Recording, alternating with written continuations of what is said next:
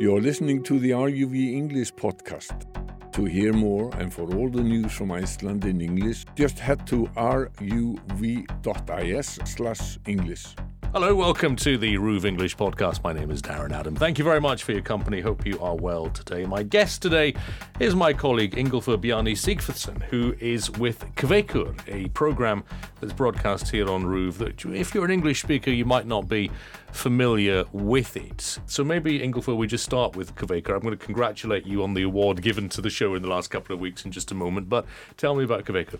Well, Kveikur is a show we started, uh, well, about seven years ago. We started uh, talking about this. Uh, a bunch of us who've been here, or had at that point been here for quite a while, but thought we were missing a, a regular outlet for.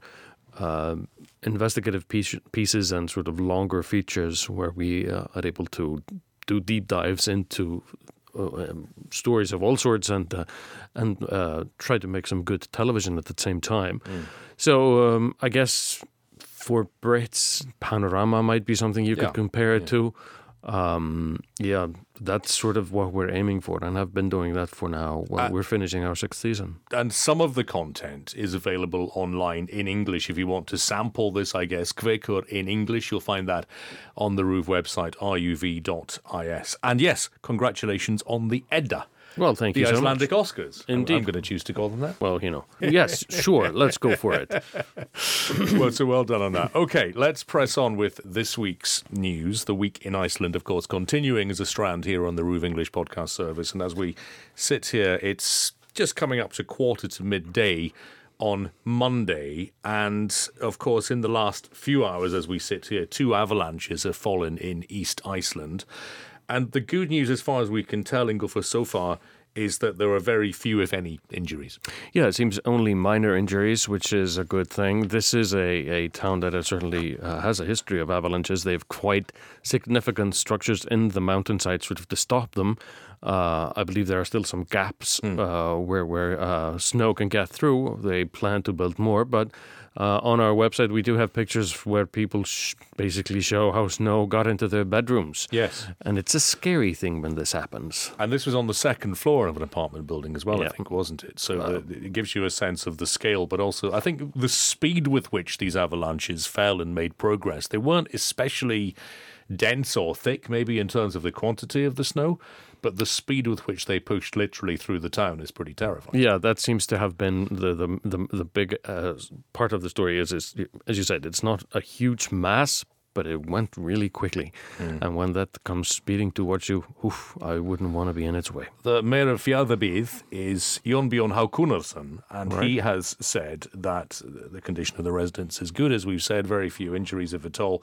But on the avalanche protection, in particularly one of these towns, he says the defences appear to have proven their worth precisely because there have been very few injuries. Uh, let's hope, and, and, and you know, um, there was a reason they, they put up these defences in, in uh, this particular town, but in other towns around Iceland. I mean, there's plenty of villages and towns that are very close to uh, mm. steep mountains, really, where you have a lot of snow accumulating, and of course there is a risk of this happening. Ísafjörður, on the yeah. opposite side of the country in the west, has a history of this, and we've had some horrific in, in the Westfjord, some horrific yeah. Yeah. avalanches uh, throughout the last two decades. And that will be the memory for the entire country, I suppose. Those very serious avalanches Absolutely. when many people lost. I'm, I'm sure a lot of people woke up this morning and saw the first headlines coming in and sort of the first sketchy details we were getting through on radio and sort of people of, of my age at least, you know, you know, approaching fifty, will remember things that happened uh, when I was a teenager in, in, in, the West Fjords and think, oh,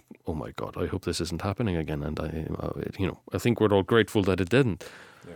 Uh, um, uh, but you know, it's one of those things that you sort of look around in Reykjavik where we don't have any snow and it's a sunny day, even if it's chilly, and you kind of starting you're starting to think winter is over, mm. and winter mm. is not over winter is by no means over. Uh, certainly not outside of Reykjavik and uh, you know in Iceland.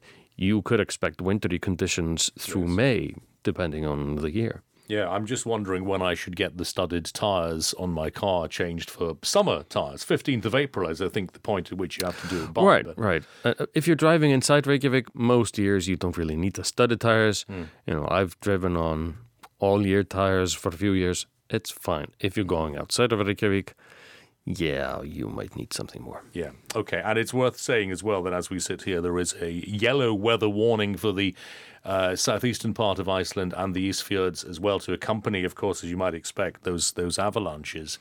And as we sit here, by the time this is published, this may well change, and everyone hopes that it does. But Route One the road that goes round the entirety of the Icelandic coast, a significant stretch of that is closed as well. I think as we sit here between Vik and Egilsstaðir.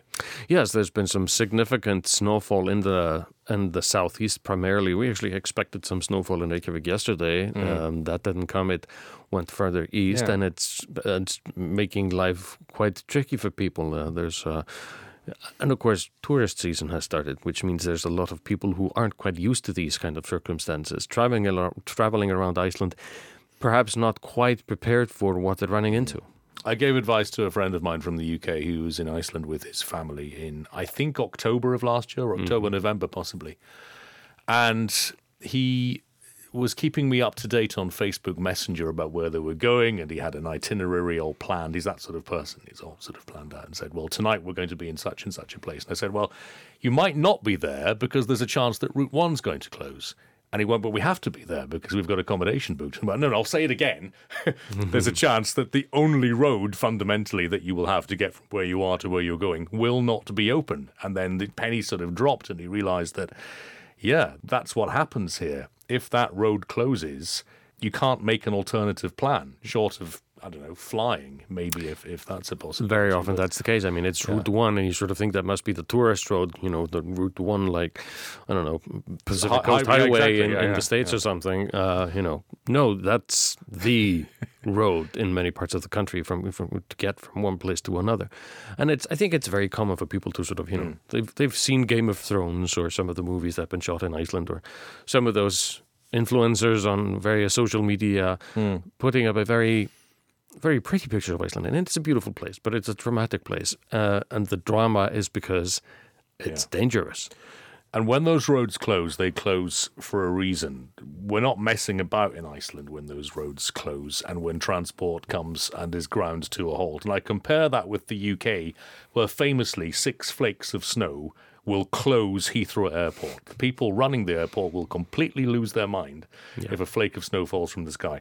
That isn't the case here in Iceland. No, things also, keep going sure, until they don't, and if they don't, it means that something serious has happened. Oh, absolutely! I'm sure you've landed at Keflavik Airport under circumstances where you think this probably wasn't a good idea, where you sort of had your plane. You know, well, you couldn't flying, see anything. So. well, you just sort of, sort of sit there and sort of bounce yeah, yeah, around yeah. on the tarmac as they sort of, you know, just go for it. The weather one imagines has has been a component of a, a tragedy in Iceland recently. This is at the Glymur waterfall just to the east of Hvalfjörður when a tourist in her 20s who'd been walking with her partner had reached the top of the gorge on the east side near the waterfall and tragically fell off the edge mm-hmm. uh, and fell to her death. And the head of the Icelandic Tourist Board has subsequently said that, as you would imagine, as you would hope, everyone involved with the safety of tourists in Iceland, there needs to be an ongoing conversation about how this can be improved. Absolutely. I mean, th- this is a horrific accident, and I you know, your heart goes out to people who are, are grieving because of, of events like this. Um, it does underline, I think, two things. Uh, Iceland is a dangerous place. You know, it's beautiful and dramatic, but it's also quite dangerous. And when you're visiting a waterfall, and it's about a f- maybe a 40 minute drive from Reykjavik, it's mm. not that far. You know, you can leave your hotel in the morning and you can be back for a late lunch. So you think it's harmless and safe, and uh, and it's not. No.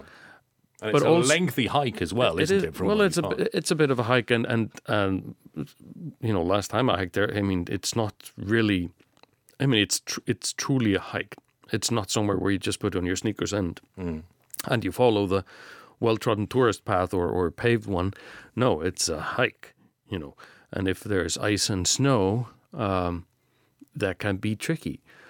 But this also underlines how important it is for Iceland, with our millions of tourists per year, to invest in infrastructure. Mm. To, and it's been done in various places, but there are still other places like Glymur, where you, you know you're you're doing it the way people did probably 25 years ago or even longer.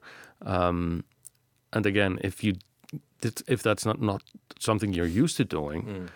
and you're not able to sort of analyze the circumstances, it can be very tricky and very dangerous, as this illustrates. Sadly, One, one stat that came from this story is the expectation that by 2030, the number of tourists in Iceland will be twice that of the pre pandemic peak, which would be about, what, 6 million, something like that. it means that you know it'll be time for the rest of us just to leave and rent our apartments out as Airbnbs, and uh, uh, you know, um, it felt like there was. We were verging on having too many tourists by mm. 2019, so if we'll have twice that amount, ay, geez. Yeah. I'm conflicted because I obviously first came to Iceland with my partner as tourists in 1998 when very few people did. Yeah, you were alone then. Yeah, uh, it was me and Damon Albarn, basically, the two of us. Yeah, exactly. And then, and there were three of us. And then over the years, obviously, the tourist numbers have increased and we've kept coming. And I'm now an Icelandic citizen, which is perhaps the greatest honor I've ever experienced in my life. It's, an, it's still an amazing sort of pinch me moment every day. But coming from those tourist routes, I find it difficult to be in any way condemnatory of tourists or people who want to come here. And I think, as far as is possible, Iceland has to match that uh, desire for people to see the place. I don't. I don't think anyone condemns the tourists. I understand why people will want to come here. I'm glad they do. They've increased our quality of life. I mean, the fact that we have as many restaurants in Reykjavik as we do. This is a city of less than two hundred thousand people. Yeah. We have plenty of nice restaurants. It because there's tourists. You know, th- these places wouldn't survive if it was only you know, you and me and the other three. Um. So I mean, absolutely. You know, they've they've they come in here and they spend money and and and that's a great thing. I think there's two questions that Iceland needs to ask, which is how many tourists can this island take? Because people are here for, you know, they're not here to stand in a queue at every waterfall and geyser. They're here in part for the solitude, for mm-hmm. you know, for mm-hmm. the chance of spending a few minutes somewhere out in the wilderness alone. And if there's six million others, that's going to be tricky. But I think the the the criticism that I, most Icelanders have is probably directed toward other Icelanders, the ones that are, you know, gung ho on making money off of tourism, no matter what, and perhaps not um, doing the homework. You know, putting too much pressure on their staff, on their infrastructure. Um, those are the tricky elements that people want to visit. That's great, uh, but there might be a number, you know, a cap that we need to say you know, there's a finite number of people who can come here mm. without just spoiling what they're here to to actually see. But then I wonder if, let's go back to 1998, if somebody had said then, you know, if we ever reach 2 million, that's going to be completely unsustainable. So mm-hmm. that's the limit. We've been past that limit and Right. will be again this year. Mm-hmm. I wonder if we won't know what the limit is until we reach it. Well, I, I mean, that's a good question. I don't know how you would define it as such. Uh, we've also managed to spread out the tour season. I mean, you know, not that many years ago, tourists would be here in, well, you know, maybe late May, but mostly just June, July, and August, and then they'd leave. That was tourist season.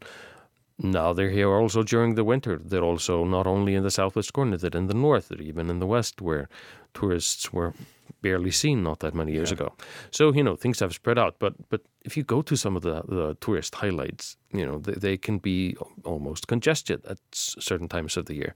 You know if you're going to sort of the south of Iceland, where you have these waterfalls, you have these geysers, you have some of- some of these the black beaches, the highlights that almost every tourist visits. There's going to be a lot of people there. Yeah. So you know.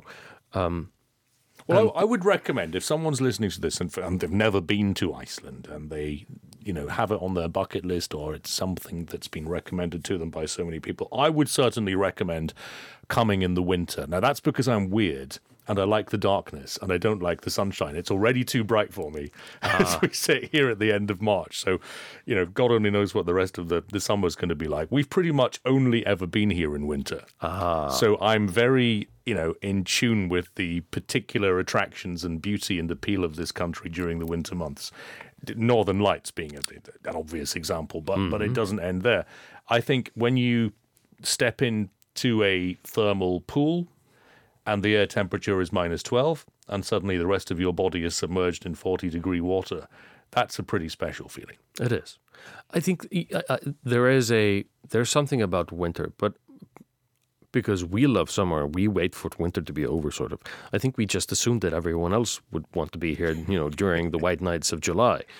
Uh, I, so it pr- probably took us a while to figure out that there actually actually is a lot of people. There's plenty of people interested in coming here for the frost and snow and the dark nights and, and, and the stuff that sometimes you wait for. You know, January, February. You, we sort of just wait for them to be And over. the skiing and the snowmobiling and the winter Yeah, sports sure. as well, Yeah, which all is of that. becoming increasingly important. but you're gonna go nuts and and you know yeah, I, I'm on the I'm on the cusp already. I think I'm just yeah, you know, when the sun really doesn't go down, your brain sort of goes into overdrive. yeah. I'm It already you, you know, you should be doing something. I'm already thinking, can I get away with taping aluminium foil onto the windows of our rented apartment? Is that going to attract the wrong kind of attention? I don't know.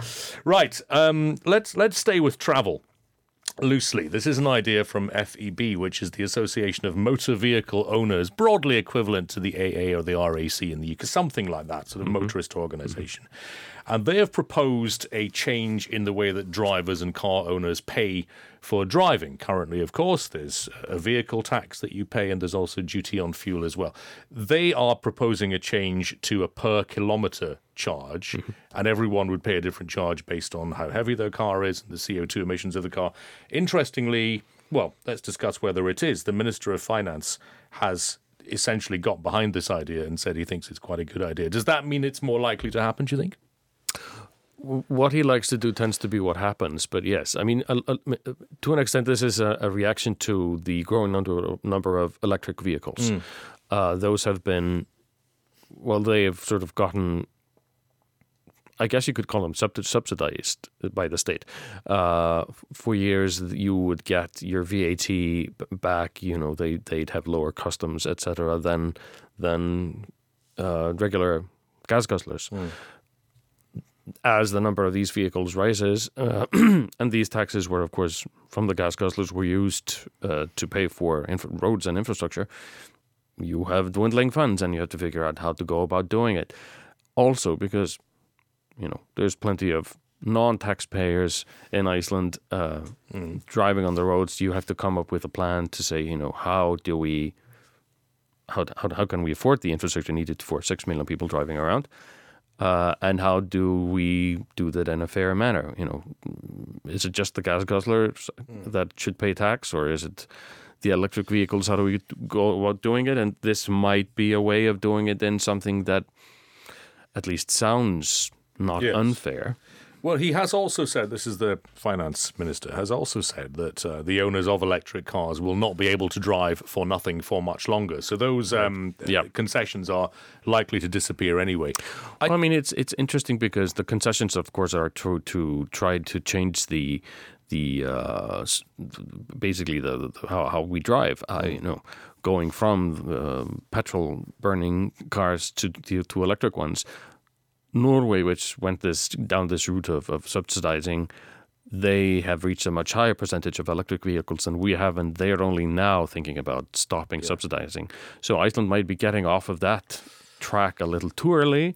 Yeah. But then, you know, it's always a political choice, and I think they worry a little a lot about it, just the, the dwindling taxes coming in.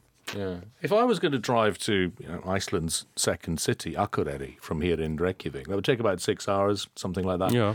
Um, and I'm not sure I'd be confident doing that in an electric vehicle. I'd be very confident doing it as I have done in a, in a petrol vehicle because I know that if the car runs out of petrol, I can fill it, you know, recharge it essentially with gas in, in five minutes. And I, I wonder if Iceland is ever going to be ready for electric vehicles until they can replicate the kind of range that we get from fossil fuel cars. Yeah, I think that's a very good question, and it's a tricky one because you know we know as it gets colder, the range for an electric or a hybrid it's much shorter. Uh, you know, if you have a, an electric vehicle that's a few years older, and you live in Selfoss and you work in Reykjavik, that's maybe an hour's drive. Well, in vin- wintertime, it's very likely they'd have to stop somewhere in the middle and charge. Uh, you wouldn't drive to Akureyri, you know, to save your life in that car. You No. take you 24 hours. It's just also a question of the infrastructure. You know, how are you going to put up these charging points at every, you know, in every village on every highway, everywhere, especially if you want to uh, the tourists to drive around in, in, electric vehicles, which is sort of the plan. It's very hard to see. There's a, there's certainly plenty of people who say, you know, this case, this country is a great example of where electric cars, even if they would be great for us because we produce all our electricity, where it's certainly in the current form isn't sustainable. It's not possible. Yeah. Now, in five, ten years' time, will they have more range? Will it be easier? Will their batteries not sort of zonk out because it's freezing? Who knows? Hopefully. Yeah. If you can get a 500 kilometer charge in five minutes. Yeah. Which is broadly what you'd get when you fill up with petrol, isn't it, in a, in a small car? Then, if you get to that sort of calculation, that kind of possibility, then I think people mm-hmm. are going to switch. But then you've got the cost, which is also vast for a new electric car compared with its petrol equivalent. So a lot of things right. have to change before there's yeah, which, sort of mass adoption. Which is why the the government was sort of giving yeah. this this rebate, this, yeah, this discount off of various things to make it more economically viable for people. On the charge per kilometre driven idea, which, as we said, will be calculated according to CO2 emissions as as well as the weight of the vehicle. I mean, to an extent, that's already covered by the fuel on the, the, the, the, duty on fuel, isn't it? Because if you drive a car which consumes twice as much petrol as mine, mm-hmm. chances are it's going to emit greater CO2, but you're already paying more because you're Absolutely. having to buy more fuel. Absolutely. So that that's already part of the system to an extent. Yes, and it'll be interesting to see if they will, if they go to this, you know, per kilometer, uh, you know, drive and pay, if they will. Uh, remove the various uh, levies and, and taxes on, on petrol, my guess is not. Let's stick with costs and the number of people who are about to, for example, find their mortgage costs increase as their fixed interest rates expire. The union ASÍ saying that the support system in the housing market is weak and the government needs to take specific measures because people are going to be paying a lot more mm-hmm. simply to keep a roof over their head. And this yep. is a perennial problem, but it's one that appears to be particularly bad, I would say, in Reykjavik, in the capital. Uh, well, well yeah, property prices here are generally higher, so people have stretched themselves more th- more thinly than they have in most other places. If you're, you know, if you have an either a fixed rate or, a, of course, we have this odd thing of indexation. Mm. Which is a uniquely Icelandic thing. Just unpack that, then explain that. For so indexation basically means that the in in in a regular system or society which uses indexation means that the cost of whatever is is adjusted uh, according to some sort of index, which might be inflation, it might be the cost of living or the cost of housing. Uh, in Iceland, we use indexation, but only really for debt, mm. which means if inflation goes up, my mortgage goes significantly up. I pay a lot more my wages are not indexed, however. I think the Iceland is the only country in the world that goes for partial indexation, which means that almost all the time, if something happens, the general public is just screwed because you didn't really do anything wrong. You behaved sensibly, but external factors are are really it's the, so it's you. the bit that costs us money that's indexed yeah, essentially. Exactly. Yeah, yeah. So you know, if I, my mortgage is is decent, but because of indexation and the current inflation, it's shooting up. Um, now, I bought my apartment years and years ago, but if I was 15 years younger and I had mm. only bought it in the last couple of years, I would be worried. Yeah. Uh, even if I was making all right money and had behaved sort of, you know, sensibly in the economic sense, I might still be looking at a mountain that I was not sure I'd be able to climb. Well, there's two main ways of acquiring a property to live in. You can buy it or you can rent it. And obviously, if you are renting, you're going to be hit as well to an extent by the cost of the mortgage of the owner yeah. of that property. The yeah. chances are that cost is going to be passed on as well. But when ASÍ talk about the government needing to take specific measures, they, they presumably have in mind everyone's housing costs, whether they rent or whether they buy. One would one would assume, although the, the number of people who rent is is comparatively low to to the number of people that actually buy. Uh, historically, we all tend to buy our apartments. Um, opposed, uh, you know, on the continent, certainly people will be unfamiliar with the concept of constantly buying property, but that's just a thing here. Mm. Um, yes, I mean, I, uh, it's interesting to see, you know, what do they expect the government to do? Um, basically do something that will enable people to offset other costs, uh, you know, tax deduction, whatever. Yeah. Uh, but it, I mean, it. One thing that seems to be quite certain is that you don't want a lot of people losing their homes. Uh, that's certainly more expensive than and more just mm. difficult for society than anything else. So it'll maybe, be interesting to see what they come up with. Uh, it's maybe fallen out of fashion in recent years, but governments in other countries certainly used to boast about the number of homes that they were building. They would mm-hmm. take ownership of the idea. You had lots of social housing being built, for example, by yeah. governments. Does that happen here? Do, do we have governments that will proudly say that one of our jobs is to build more homes, not least because that, of course, reduces the cost of, of housing for everyone else. I mean, housing has become sort of a, a municipal issue. Yeah. Um, less than for national governments. Um, the current government, of course, is, is combined of a left Green Party, a Farmers Party in the middle, and, and the Conservatives on one side. I'd be very surprised if they could come up with a plan where they would sort of proactively do something to increase building we've had a shortage of new housing for years and years and years, which has, of course, put up property mm-hmm. prices. Mm-hmm. We also see that those in the construction business are making profits that are just almost unheard of. So there are multiple issues that need to be tackled at the same time. Um, it's it's hard to say where to begin, mm. but um, but as long as the, we have these sort of twin problems of just a lack of housing and um, and housing that is so expensive, even if you've managed to acquire it, it may become unattainable. So it, it's a tricky situation to to to get through. And just about the only relief, I suppose, for Icelanders compared with certainly the rest of Europe at this stage is that the winter has not been expensive in terms of heating costs. That's one thing we seem to, to yeah. get away with for obvious reasons. Yes, yes. I mean, I think we, you know, com- compared to to Europe and the countries that are sort of hit by the effects of the war in Ukraine, yes, I mean, certain things have gone up in, in price just because they're imported, but uh, heating and electricity aren't part of them.